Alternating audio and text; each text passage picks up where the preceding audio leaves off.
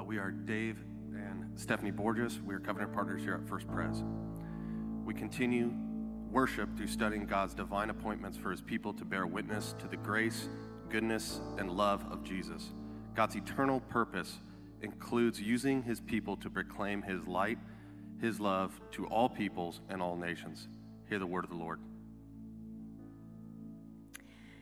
At Caesarea, there was a man named Cornelius, a centurion of what was known as the Italian cohort. A devout man who feared God with all his household, gave alms generously to the people, and prayed continually to God. About the ninth hour of the day, he saw clearly in a vision an angel of God come in and say to him, Cornelius. And he stared at him in terror and said, What is it, Lord? And he said to him, Your prayers and your alms have ascended as a memorial before God. And now send men to Joppa and bring one, bring one Simon who is called Peter. He is lodging with one Simon, a tanner, whose house is by the sea. When the angel who spoke to him had departed, he called two of his servants and a devout soldier from among those who attended him. And having related everything to them, he sent them to Joppa. The next day, as they were on their journey and approaching the city, Peter went up on the housetop about the sixth hour to pray. And he became hungry and wanted something to eat, but while they were preparing it, he fell into a trance and saw the heavens open and something like a great sheet descending, being let down by its four corners upon the earth. In it were all kinds of animals and reptiles and birds of the air. And then there came a voice to him Rise, Peter, kill and eat. But Peter said, By no means, Lord, for I have never eaten anything that is common or unclean. And the voice came to him again a second time What God has made clean, do not call common. This happened three times, and the thing was taken up at once to heaven. Now, while Peter was inwardly perplexed as to what the vision that he had seen might mean, behold, the men who were sent by Cornelius, having made inquiry for Simon's house, stood at the gate and called out to ask where Simon, who was called Peter, was lodging there. And while Peter was pondering the vision, the Spirit said to him, Behold, three men are looking for you. Rise and go down and accompany them without hesitation, for I have sent them. All flesh is grass, and all its beauty is like the flower of the field.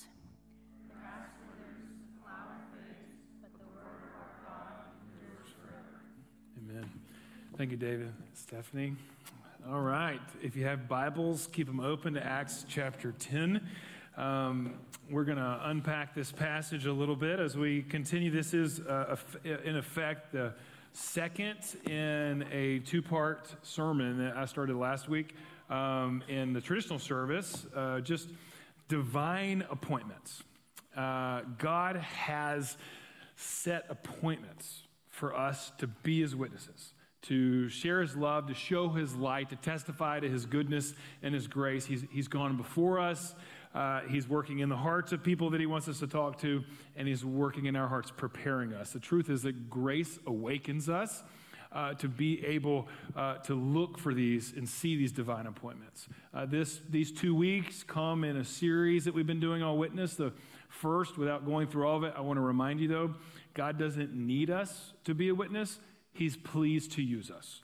It truly is for our highest good and His greatest glory to use His people. He could do it other ways. He wants to use you. That's crazy, but it's true.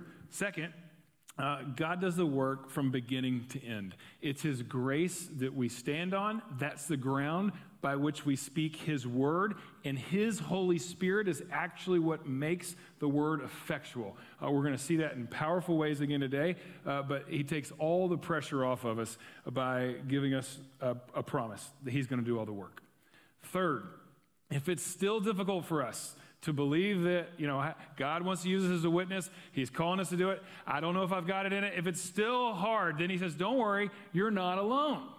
At the end of chapter 2, we saw the collective witness that is the church. There's a, a corporate witness whereby people who are centered on the gospel are overflowing with the love and truth of God, so much so that they can't help but showing God's glory to the world around us. It is true uh, that we have strength in numbers.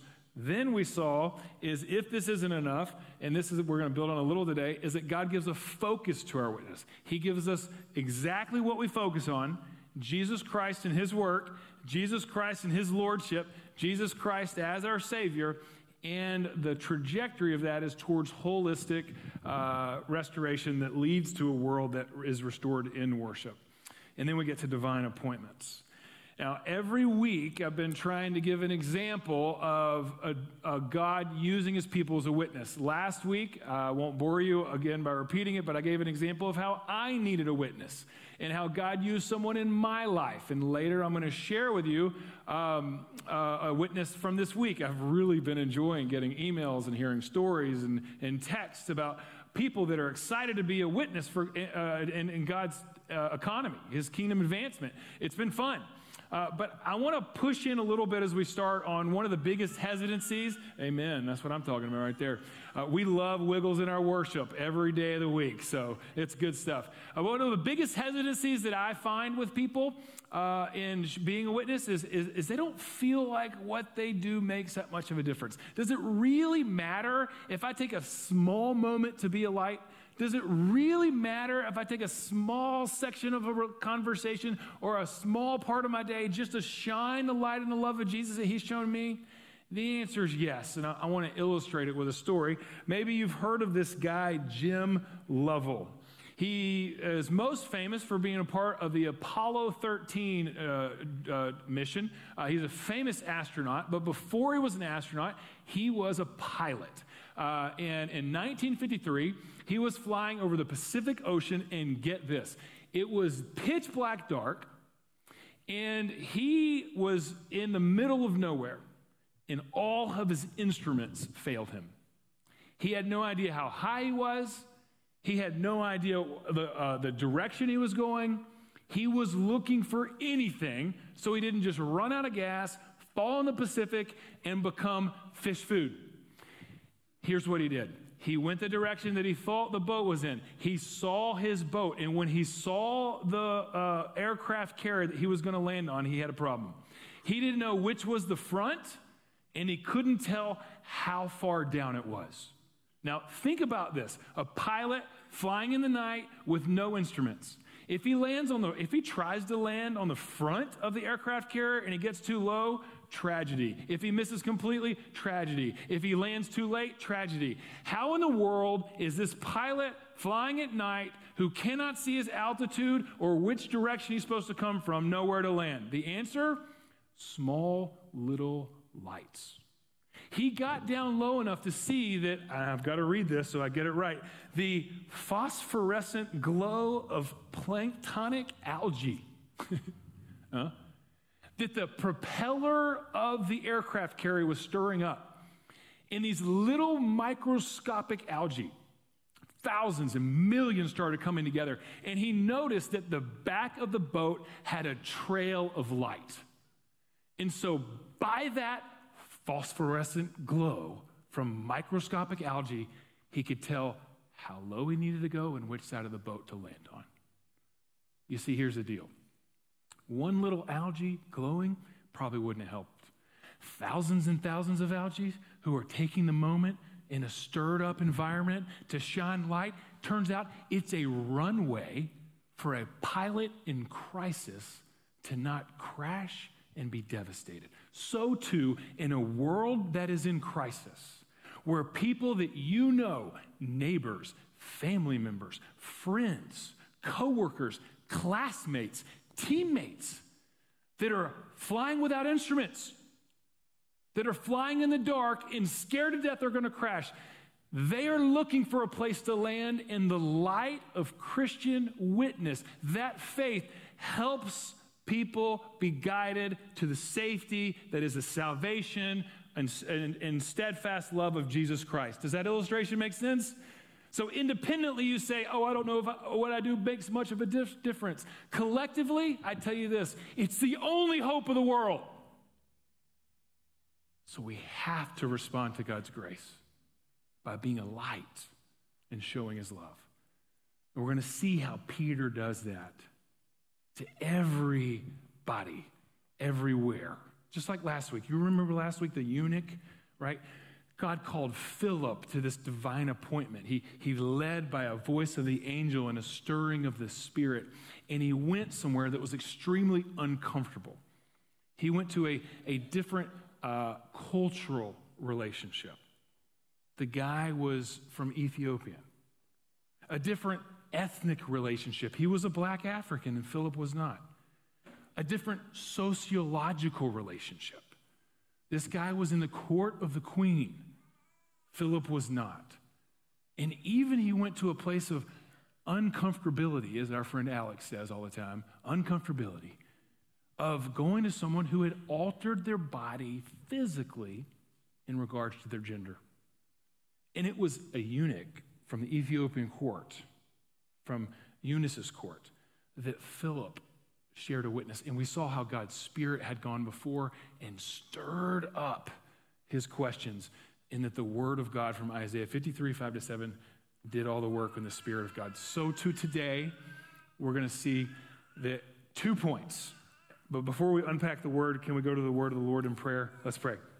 Lord God, we love you, and we ask that you would speak to us through your word like little babies. We cry out, Please, Jesus, please give us eyes to see, give us ears to hear. Help us to see the depth of your love and the dignity of what you've called us to. We pray in Jesus' name. Amen.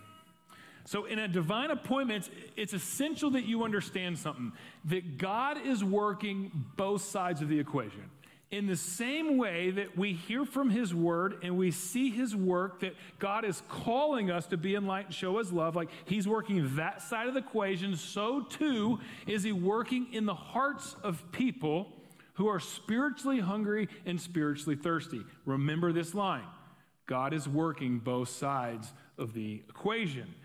God appoints, the first thing we see is that God appoints every Christian to be a light to every person. Now, this story uh, that was read by the Borgeses uh, centers on a centurion, a guy named Cornelius, who was in the town of what's called Caesarea.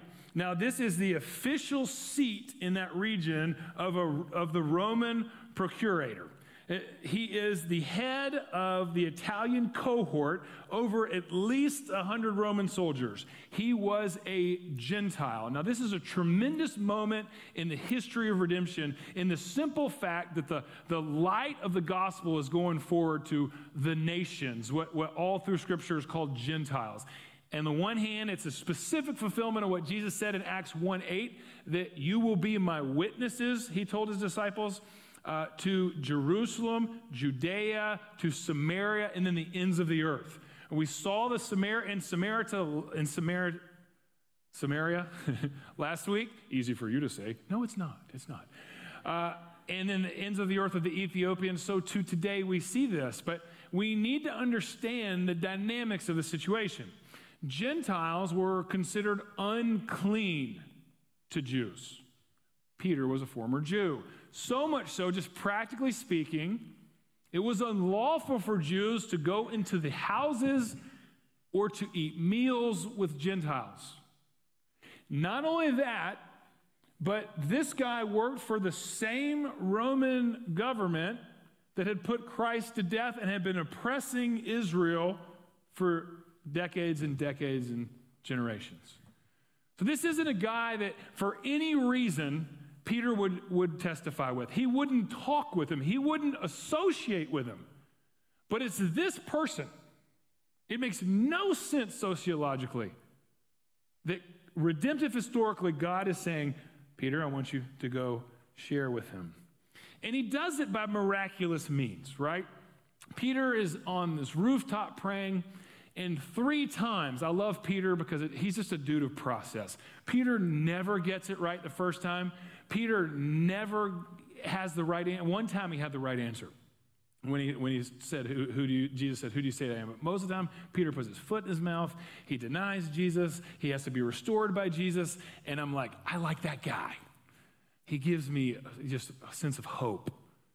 And three times, Peter's praying, and this vision comes, and it, and it says, uh, the voice from heaven says, eat what's on the sheet. And in his pious, and Peter, I'm sure, felt very uh, righteous in saying, I would never eat anything unclean. Ever. I'm not going to eat anything unclean. And the voice says three times to Peter, What I have made clean, don't call it unclean.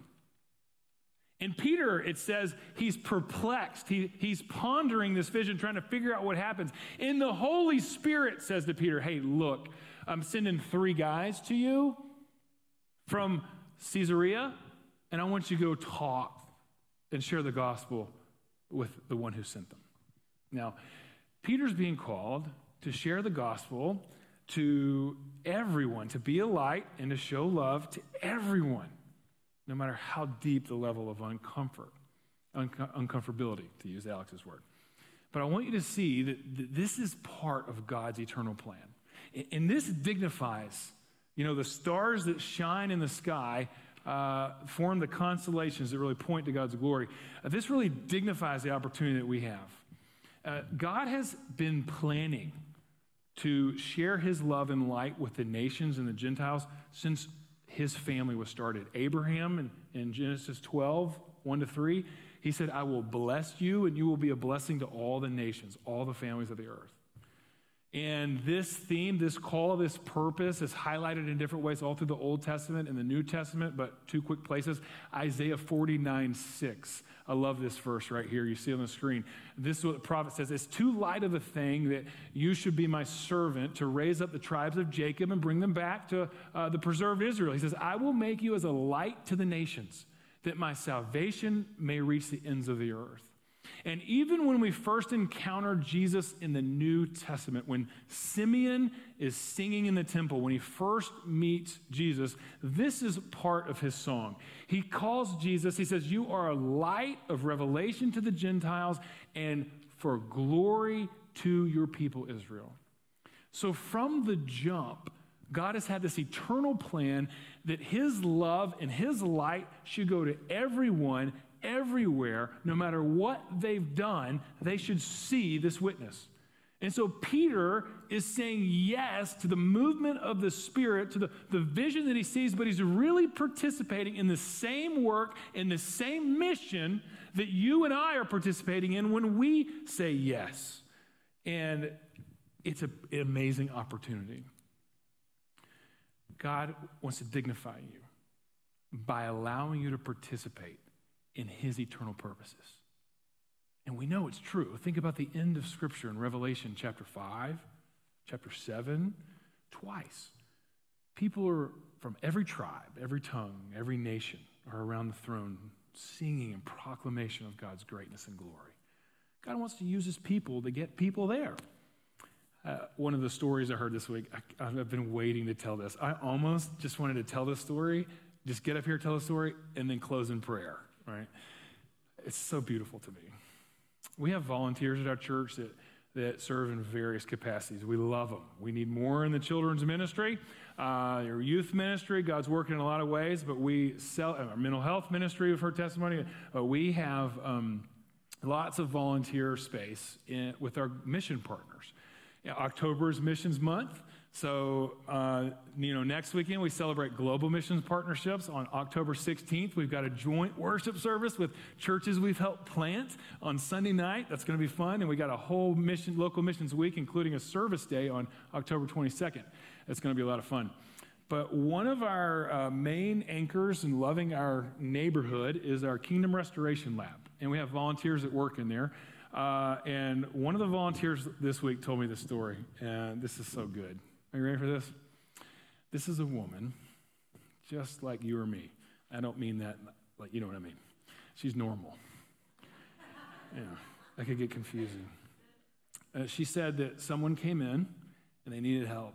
They needed help uh, reestablishing social network. They needed help to get the resources that they were due to them. And uh, a little disheveled, but had an ankle um, they were on parole. They had a little ankle monitor on. She was nervous. You know what she did first thing? Uh, she started telling this person that Christ loved him. And this guy said, You don't know me. You don't know what I've been doing. I'm not worthy of Christ's love. And she said, Well, when you're done meeting with your social worker, I'll be here and I'd love to pray for you uh, when you come back out. So she goes to meet with Trish, who is our like LeBron James of social workers down there, unbelievable, uh, partner with SA Hope. And this guy comes back out after meeting with her, and he gets to our volunteer, and he says, Can you tell me more about this love?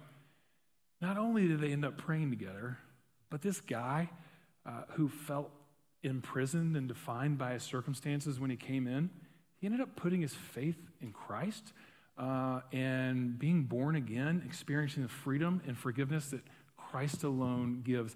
How did that happen? It happened because we have a volunteer who raised their hand, and I will talk about God's word and God's work to share God's light and God's love. And that might not make a big difference. You're not going to read it on the headlines, but I promise you this that when everybody in here takes advantage of a small opportunity to share the love of God with someone that doesn't believe they deserve it, then together we will be a bioluminescent, except whatever the redemptive word for that is, in a spiritual way, where we will glow as a city upon a hill that will be attractive to people who need freedom, who need love, who need light. Do you see it?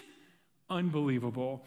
And if you were to describe to Peter that you were going to go to a Gentile's house to participate in this, he would have called you crazy, but God moved him. And if you would have told this woman that she would be sharing the gospel with a man that had an ankle monitor on coming into, coming into our church for help, she would have called you crazy a few months ago. But God has a way of bringing beauty from crazy, and He's looking for volunteers who know His grace that will raise their hands and say, Lord Jesus, use me.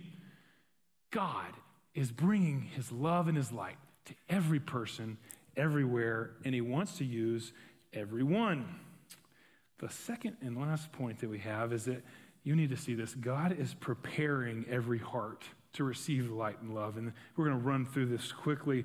But God's sovereignty in this story is absolutely astounding because the visitors that went to Peter's house came after Peter had had this vision once, twice, three times the vision. God had prepared Peter to go, he had stirred Peter. And Peter followed the Spirit and went to Caesarea. This starts at two extremes one geographically, Caesarea and Joppa. Peter goes with him. And God had been working in the heart of Cornelius. Now, I need you to understand that when God calls you to be a witness, when He asks you, Do you want to be a vehicle for my light and love? Do you want to participate in my eternal purposes? Remember, I don't need you, but this is for your greatest good and my greatest glory. Do you want, you need to know this. He's been working the other side of the equation. Think about Cornelius's life. Cornelius had status, but that status didn't satisfy. We're going to see a few things in Cornelius' life. That status didn't satisfy. Are those up there at all? Yes. He was looking for more. Cornelius was religious, he was pious, he was generous, but his religious works fell short. He still had hunger. And in fact, he needed Jesus to really be saved. His religious work was not enough to save him. He needed clarity. He needed someone to come explain to him what was missing. And he was spiritually hungry. He wanted to know the fullness of salvation. He wanted to know the, the fullness uh, of what it means to know God. But it doesn't even stop there. He had an unclean status. He was an enemy of God's people and of God Himself. And this is how everyone is described. He was lost and looking for direction. Now, look at that list and tell me you don't have neighbors that fit that category. Tell me if you don't have coworkers. Tell me if you don't have family members where their status they have they've, they've got a good they've got a job they've got credentials but man they're not satisfied right their religious works falling short. They're, they're, they need clarity in life, spiritually hungry, unclean, enemies of God. It's, it, they're looking for direction. How many of us know other people? Look at the other side here that are longing for security and hope. You know, how many of you know people that need healing from pain and problems? Because they're living in a fallen world and they've been sinned against and they have experienced tragedy. How many people know someone that's lost in loneliness and they just need to know they're loved. How many of you know folks that are stuck in their shame and they need forgiveness? If you're like me, you know you need Christ for all these realities to be remedied. But maybe some of you are in here seeking and you don't know Jesus in that way. You don't know Jesus is the one who God's been stirring in your heart, where you've been looking for clarity and, and sick of trying to religiously perform so that God will approve you and love you. Here's the gospel proclamation. If we kept reading in this passage, Peter says this I can see that God loves all people without partiality, everyone. Verse 34. And then he goes on to proclaim the gospel message. And he does so in a way that centers on Christ. It centers on his word. It centers on Christ being anointed and Christ being righteous. He lived the life we could never live. And then it centers on Christ being crucified. He died the death we deserve. And Jesus then, read it at the end of this chapter, 34 to 44, and it goes straight from crucifixion to resurrection, that he took the curse for us so that we can become the righteousness of God and then rose from the grave so that we can walk in a newness of life. This is the gospel that Peter proclaims that we need to hear. And so if you've been seeking in here, here's your answer. For those of y'all that know Jesus, you're surrounded by seekers. You're surrounded by people who need hope. And they need a light. They need to see love. They need to know love. And God wants to use you to do it. I don't know why that's God's plan, but He's pleased to use His people. And He wants to use you. He has a divine appointment. And it might be small in words, small in time. It might seem insignificant, but I tell you this when all of us take time to sink our hearts deep in the way that God has loved us. And we seek to love as He's loved us, and together we can illuminate a path for people to land in life, finding the longings of their heart satisfied. Friends, Jesus Christ has died. He's risen from the grave. He's given his church his spirit. And he wants to use you for his purposes. Could be as a parent, could be in your vocation, it could be in your workplace, in your neighborhood, in your family, or your friendships. But God wants to use you. Let's pray. Lord, thank you that you know our hearts and hear our prayers. And right now, I just pray this prayer of Joseph Alleine, the Puritan. For those who don't know you yet, O Lord, would you grab onto them now and do your work? Take them by the heart and overcome them and persuade them with your love until they say, Your love has won, your love is stronger than I. Lord, did you not make us fisher of people? We have worked all this time. We've caught nothing. We've spent our strength. Has it been for nothing? But Lord, we listen and we cast our net one more time. Lord Jesus, we stand on the shore, or we see you standing on the shore. Would you please show us now where and how to spread our nets? Would you give us words and actions that enclose the souls of people we love that are seeking you, that they will have no way out and they'll be captured by your love? And now, Lord, for the multitude of soul souls that we will encounter, we pray for your full portion of your spirit. Lord God, remember us, we pray. Strengthen us with your grace. In Jesus' name. All God's people said, Amen.